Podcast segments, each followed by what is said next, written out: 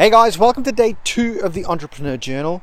My name's Neil, and today I wanted to talk to you about podcasts. Now, just like with everything, be it Instagram, Facebook, Twitter, Snapchat, um, Anchor, I'm using Anchor to broadcast all of my podcasts.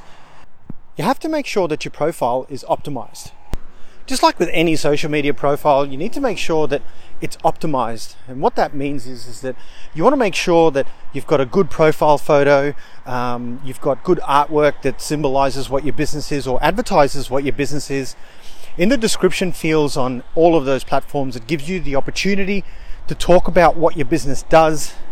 You can add uh, a call to action, which is either your mobile number, your phone number, or an email address where clients can get in touch with you. And for some applications, you also have to optimize your hashtags to make sure that you're actually advertising your posts in the right hashtag, eh, in the, using the right hashtags, I should say.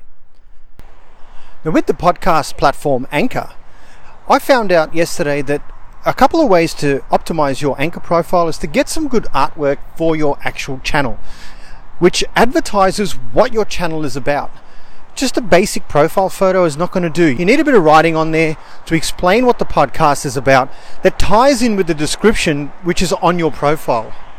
Then all your episodes need to be consistent, consistently named so that everyone or your listeners can understand exactly what they're getting into and exactly what they're hearing. So, yesterday it made me start to think about podcasts and how I can optimize my podcast channel because I'm just starting out. And one of the key things that I picked up was that I need a really good introduction. So last night I was listening to a few podcasts, and every one of those podcasts had a real upbeat and cool intro that introduced what the podcast podcast was all about and introduced who the speaker was.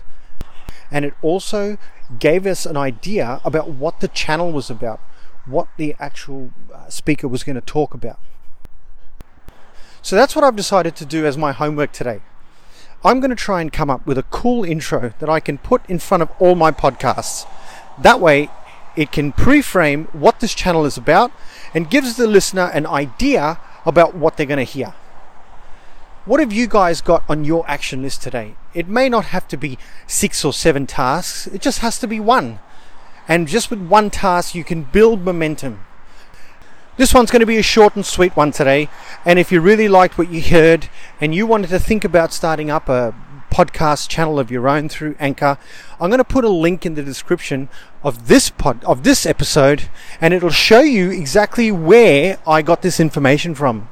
It's from the support forum on Anchor itself. And I thought it was pretty cool. So hope you guys have a great day and I will catch you tomorrow in episode 3. Peace.